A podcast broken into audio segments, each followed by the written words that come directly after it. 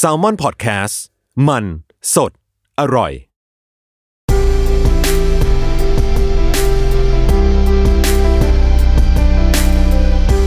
อินเอียร์พ็อกเก็ตบุ๊กหลับตาฟังหนังสือ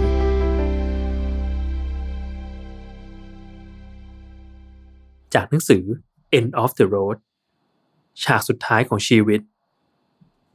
เขียนโดย โตมอนสุปรีชา บทที่หนึ่งสตีฟจ็อบส์ความตายของพ่อ ผู้ไม่ยอมรับลูกสาว พอดแคสต์นี้มีการดัดแปลงเนื้อหาต้นฉบับบางส่วนโดยทีมงาน Salmon Podcast เพื่อให้ได้อัธรสในการฟังมากขึ้น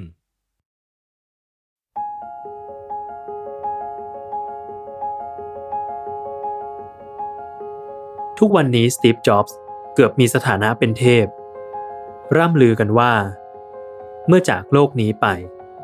ถ้อยคำร่ำลาสุดท้าย คือการสอนผู้คนบนโลกนี้ว่า การแสวงหาความมั่งคั่งร่ำรวยไม่สิ้นสุด จะทำให้คนเราต้องมีจุดจบอันพลิกผันเหมือนที่ผมเป็น หลายคนทราบซึ้งใจที่จ็อบส์เตือนผู้อื่นด้วยชีวิตของเขาเอง แต่นั่น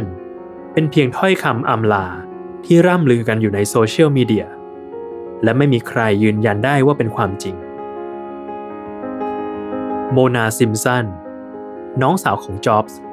ผู้เป็นนักเขียนนิยาย เล่าว่าถ้อยคำสุดท้ายของจ็อบส์ไม่ใช่ประโยคใด ๆ ทว่าเป็นการเปล่งเสียงสั้นๆ ซ้ำกันสามครั้ง ก่อนเดินทางไกล เขามองน้องสาวอย่างแพตตี้ มองลูกๆของเขาเป็นเวลานาน แล้วจึงมองรอเรน คู่ชีวิตของเขา จากนั้นก็เปล่งถ้อยคำสุดท้ายออกมาว่า โอ้ว้าว โอ้ว้าว โอ้ว้าว แม้คำเตือนเรื่องการเอาแต่แสวงหาความร่ำรวย ที่จะทำให้เสียใจภายหลัง จะไม่อาจหาข้อยืนยันได้ว่าเป็นเรื่องจริงหรือไม่ แต่สตีฟ จ็อบส์ก็ใช่จะไร้ความเสียใจใดในชีวิต เรื่องเสียใจหนึ่งที่เขาเคยบอกกับวอลเตอร์ไอแซคสัน ผู้เขียนหนังสือชีวประวัติของเขา ก็คือ เขารู้สึกเสียใจที่ไม่ได้เลี้ยงดูและใกล้ชิดลูกๆมากกว่านี้ นั่นเพราะเขามุ่งหน้าทำงานเสียจนไม่มีเวลาอยู่กับลูกๆ ทั้งที่ลูกคือสมบัติล้ำค่าที่สุดอย่างหนึ่งในชีวิต จ็อบส์บอกว่า การมีลูกนั้นดีงามกว่าทุกสิ่งที่เขาเคยทำมาในชีวิตถึงหมื่นเท่า แต่กระนั้นในซอกมุมเล็กๆ ของประวัติศาสตร์ชีวิต ก็ยังมีลูกคนหนึ่ง ลูกสาวคนโต ลูกที่จ็อบส์เคยปฏิเสธความเป็นพ่อมานานนับสิบปี ลูกที่น่าจะมีปริมาณความเสียใจในชีวิตมากกว่าปริมาณความเสียใจที่จ็อบส์มีให้กับลูกคนอื่น เธอคือลิซ่าเบรนแดนจ็อบส์ลูกสาวที่จ็อบส์ปฏิเสธความเป็นพ่อมายาวนาน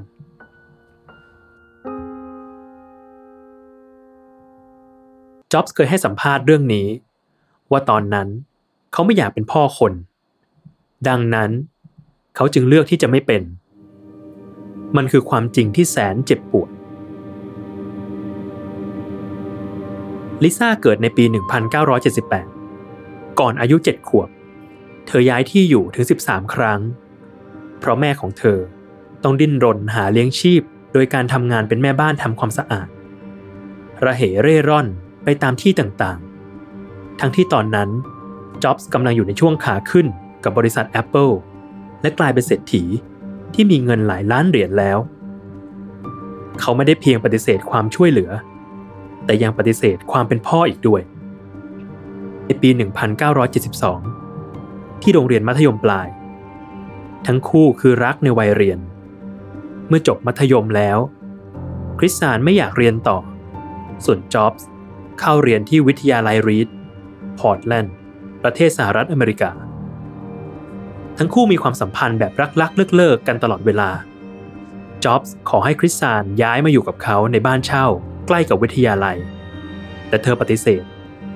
นั่นทำให้เขาเริ่มคบหาผู้หญิงอื่น คริสซานเองก็คบกับผู้ชายอื่นด้วยเช่นกัน เธอไม่อยากย้ายไปอยู่กับจ็อบส์เพราะจะก่อให้เกิดความสัมพันธ์แบบคู่ผัวตัวเมียขึ้นมา เธอไปเรียนศิลปะ และคบผู้ชายคนอื่นๆ จากชั้นเรียน ความสัมพันธ์ของทั้งคู่ จึงไม่ใช่ความสัมพันธ์แบบคู่ที่ต่างฝ่ายต่างมีกันและกันเท่านั้น ปีถัดมา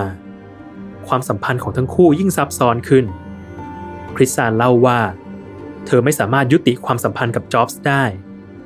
แต่จะให้ตกลงปลงใจกับเขาคนเดียว เธอก็ทำไม่ได้จ็อบส์เองก็เช่นเดียวกัน เขามีคนอื่น แต่ก็ไม่อาจเลิกรักเธอ ในที่สุดเมื่อจ็อบส์เลิกเรียน แล้วย้ายไปอยู่แคลิฟอร์เนีย ทั้งคู่ก็ห่างกัน แม้คริสซานจะไปหาเขาบ้างเป็นบางหนก็ตาม ยากจะบอกว่าอะไรคือสิ่งที่ผูกพันคนสองคนเข้าด้วยกัน สิ่งนั้นอาจไม่ใช่แค่ความรัก แท้จริงแล้ว อาจมีความเกลียดปะปนอยู่ด้วย และเป็นความสัมพันธ์ซับซ้อนนี้เอง ที่ทำให้ต่างฝ่ายต่างไม่อาจปลดปล่อยกันและกันให้เป็นอิสระได้ ความสัมพันธ์แบบรักๆเลิกๆเช่นนี้ดำเนินต่อเนื่องไปหลายปี เลิกกันไปแล้ว แต่บังเอิญมาพบกัน เพราะมีความสนใจร่วมกันก็มี เช่น ทั้งคู่สนใจพุทธศาสนานิกายเซนจึงไปพบกันโดยบังเอิญ ในที่พบปะของผู้มีความสนใจเรื่องนี้ และในบางช่วง ต่างฝ่ายต่างแยกย้ายออกเดินทางผจญภัยไปกับใครอื่น แต่สุดท้ายก็ต้องย้อนกลับมาพบกันอีกจนได้ ในปี 1976 คริสซานตะเวนอินเดียกับผู้ชายอีกคนหนึ่งนานหนึ่งปี แต่หลังจากกลับมาสหรัฐอเมริกา เธอก็เลิกกับผู้ชายคนนั้น เธอมาเยี่ยมจ็อบส์แล้วความสัมพันธ์ลุ่มลุ่มดอนดอนก็หวนคืนกลับมาอีกครั้ง แต่คราวนี้ยิ่งซับซ้อนแปลกประหลาด คล้ายว่าทั้งคู่ คือความบกพร่องเว้าแหว่ง และต่างใช้ความบกพร่องเว้าแหว่งของอีกฝ่าย มาเติมเต็มตัวเอง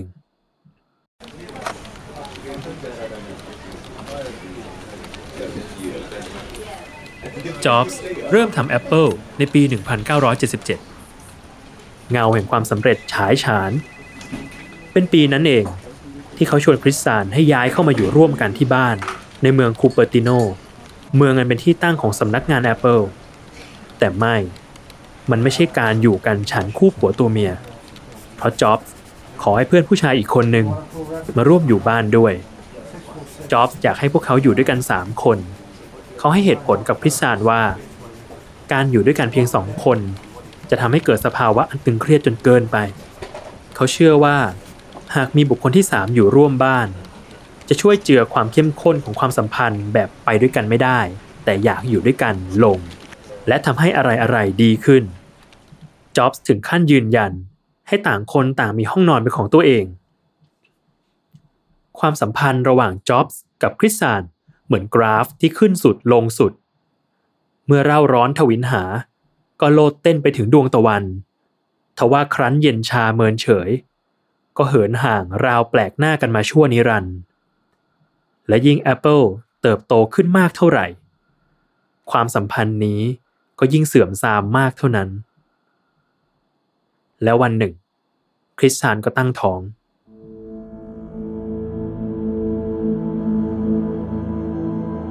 เธอเล่าว่า วันที่เธอบอกข่าวนี้กับเขา สีหน้าของจ็อบส์ก็อับปลักษ์ลง เธอใช้คำว่า turn ugly มันยู่ยี่บึ้งตึง ไม่ยอมรับ และยืนยันความรู้สึกนั้นด้วยคำพูดในเวลาต่อมา เมื่อจ็อบส์บอกกับคริสซันเป็นใน ว่าฉันไม่อยากขอให้เธอไปทำแท้งหรอกนะ ฉันแค่ไม่อยากทำอย่างนั้น เขาไม่ยอมคุยเรื่องการตั้งครรภ์ไม่สนใจอะไรเลย เขาทำราวกับสิ่งนี้ไม่ได้เกิดขึ้น บางที อาจเพราะในอีกมิติของชีวิต เขากำลังก้าวหน้าไปกับการเติบโตและความสำเร็จ ส่วนความสัมพันธ์นี้ ลากถ่วงหน่วงรั้งเขาไว้กับที่ เขาอาจรู้สึกหนักอึ้งกับความเป็นพ่อ ที่เขาไม่เคยอยากเป็นมาก่อน เขาจึงปฏิเสธมัน คริสซานทั้งสับสนและอับอาย ในที่สุด เธอก็เลือกจากเขามา ตอนนั้นเธอทำงานอยู่แผนกจัดส่งของ Apple ด้วย แต่เธอไม่อยากท้องโต ท่ามกลางบรรยากาศการทำงานแบบมืออาชีพ โดยตอบคำถามใครในบริษัทไม่ได้ ว่าลูกในท้องเป็นลูกของใคร อีกทั้งความสัมพันธ์อันซับซ้อนนั้น ก็ยากจะอธิบายให้ใครฟังด้วย เธอจึงเลือกเดินจากมา พร้อมกับคำพูดของจ็อบส์ที่ดังก้องอยู่ในหัวของเธอว่า I am never going to help you ฉันจะไม่มีวันช่วยเหลืออะไรเธอ ในเดือนพฤษภาคม 1978 จ็อบส์ตามมาเยี่ยมในอีก 3 วันให้หลัง เธอเป็นผู้เสนอชื่อลูกสาวว่าลิซ่า จ็อบส์เห็นด้วย เขาชอบชื่อนี้มาก จนในเวลาต่อมา เขานำชื่อนี้ไปตั้งเป็นชื่อคอมพิวเตอร์ Apple รุ่นหนึ่งว่า Apple Lisa ซึ่งเป็นรุ่นที่ล้มเหลวทางการตลาด แต่ที่น่าประหลาดใจกว่านั้นก็คือ ตลอดเวลากว่า 20 ปีถัดจากนั้น เขาไม่เคยยอมรับเลยว่าชื่อลิซ่าของคอมพิวเตอร์รุ่นนั้น เป็นชื่อที่ตั้งตามชื่อลูกสาว เพราะเขาไม่เคยยอมรับว่าเธอคือลูกสาวของเขา นั่นนำไปสู่การตรวจ DNA ซึ่งผลยืนยันว่าลิซ่าคือลูกสาวของจ็อบส์ แต่ถึงผลจะออกมาแล้ว จ็อบส์ยังตั้งคำถามถึงการตรวจ DNA ว่าเชื่อถือได้แค่ไหน ผ่านการให้สัมภาษณ์กับนิตยสารไทม์ในปี 1983 ผลการทดสอบ DNA บอกว่า เขามีโอกาสที่จะเป็นพ่อของลิซ่า 94.1%แต่จ็อบส์แย้งว่า 28%ของประชากรชายในสหรัฐอเมริกา อาจจะเป็นพ่อของลิซ่าก็ได้ นั่นแสดงให้เห็นถึงความเจ็บปวดลึกซึ้ง ที่เขามีต่อคริสซาน คล้ายเขากำลังบอกว่า เพราะคริสซานไม่ได้รักเดียวใจเดียวกับเขา ลิซ่าจึงอาจเป็นลูกของใครก็ได้ และต่อให้ผล DNA พิสูจน์ออกมา เขาก็ยังไม่ยอมรับลิซ่าอยู่ดี ในภายหลังศาลสั่งให้จ็อบส์ จ่ายค่าเลี้ยงดูลิซ่า เดือนละ 385 เหรียญ แต่จ็อบส์ให้มากกว่านั้น เขาให้เธอเดือนละ 500 เหรียญ รายได้เพียงเท่านั้นทำให้คริสซานต้องไปทำงานเป็นพนักงงานเสิร์ฟเพื่อเลี้ยงดูลิซ่า ลูกสาวที่ถูกพ่อปฏิเสธเสมอมา พ่อที่ตอนนั้นมีเงินมากมายนับไม่ถ้วน และ Apple กลายเป็นบริษัทมหาชนแล้ว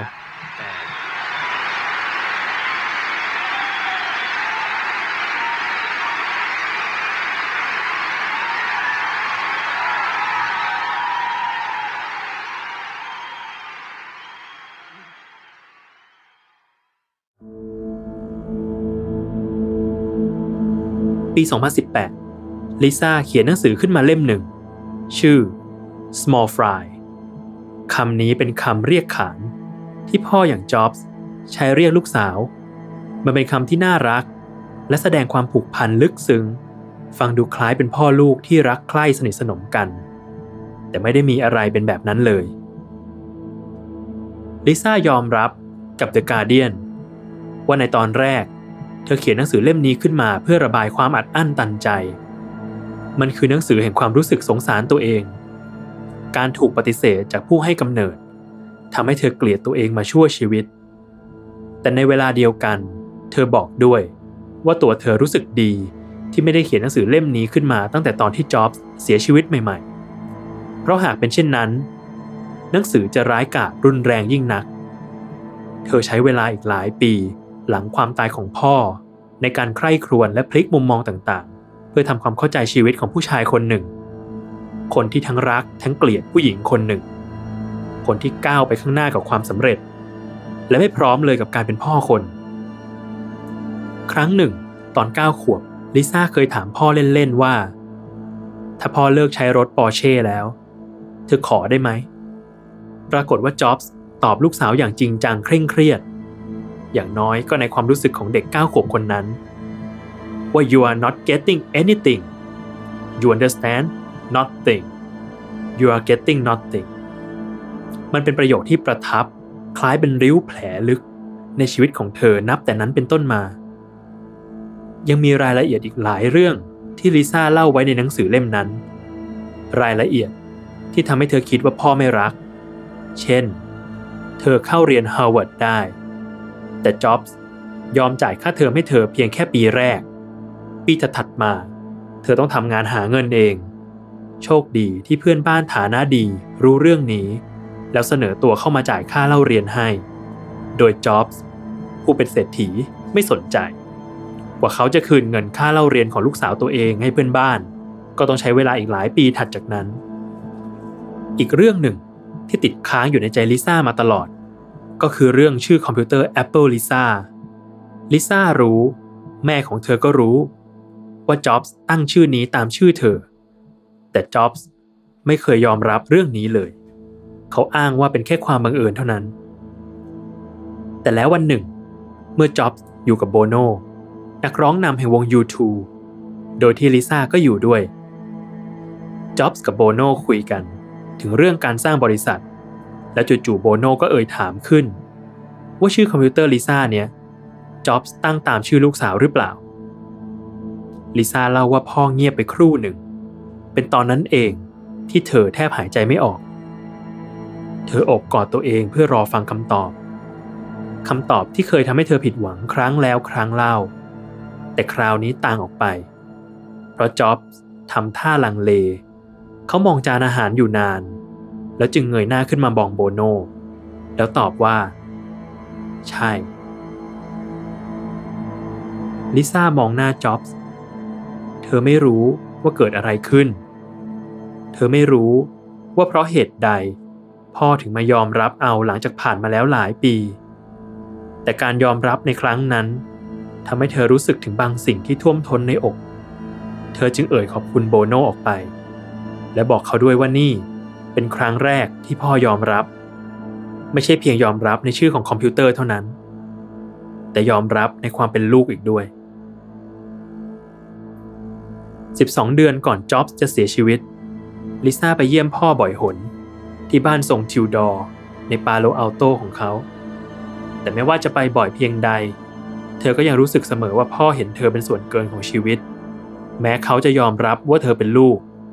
หากนั่นไม่ได้แปลว่าเขาต้องรักเธอแบบเดียวกับลูกคนอื่นๆ ที่เกิดตามมาภายหลัง เธอเป็นส่วนเกินในชีวิตของเขา เป็นลูกที่เขาไม่เคยต้องการลิซ่ายอมรับกับตัวเองว่า การจะให้พ่อยอมรับ และรักเธอหวานชื่น น่าจะเป็นเพียงสิ่งที่เกิดขึ้นในภาพยนตร์มากกว่า ชีวิตจริงไม่เป็นอย่างนั้นหรอก ก่อนจ็อบส์จะเสียชีวิตไม่นานลิซ่าไปเยี่ยมเขา ก่อนกลับ เธอเข้าห้องน้ำไปฉีดน้ำแร่กลิ่นกุหลาบ ราคาแพงบนใบหน้า เพื่อหวังสร้างบรรยากาศ เมื่อเธอกลับเข้ามาลาพ่อจ็อบส์กำลังพยายามลุกจากเตียง เขาเอื้อมมือไปจับหัวเตียงไว้เพื่อโหนตัวลงมา แล้วทั้งคู่ก็กอดกันลิซ่าบอกว่า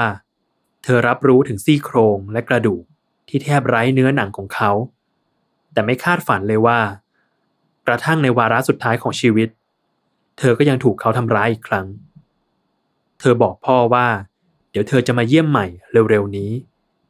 แต่จ็อบส์กลับเรียกเธอ แล้วบอกเธอว่า ลูกมีกลิ่นเหมือนส้วมเลย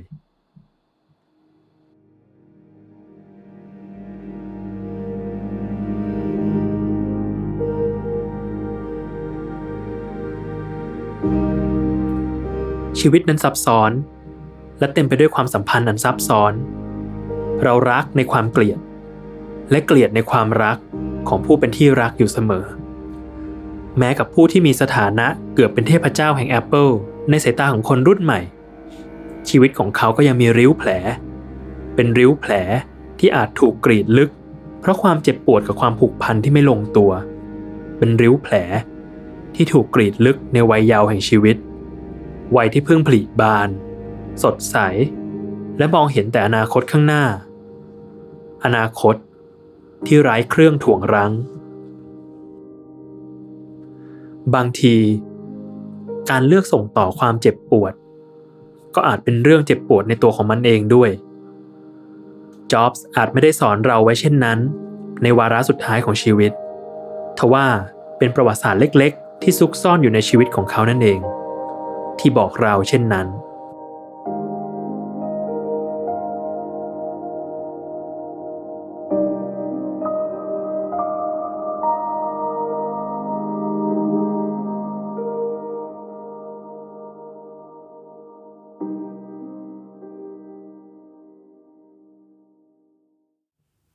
ติดตามรายการ In Ear Pocket Book ได้ทุกวันอาทิตย์ ทุกช่องทางของ Salmon Podcast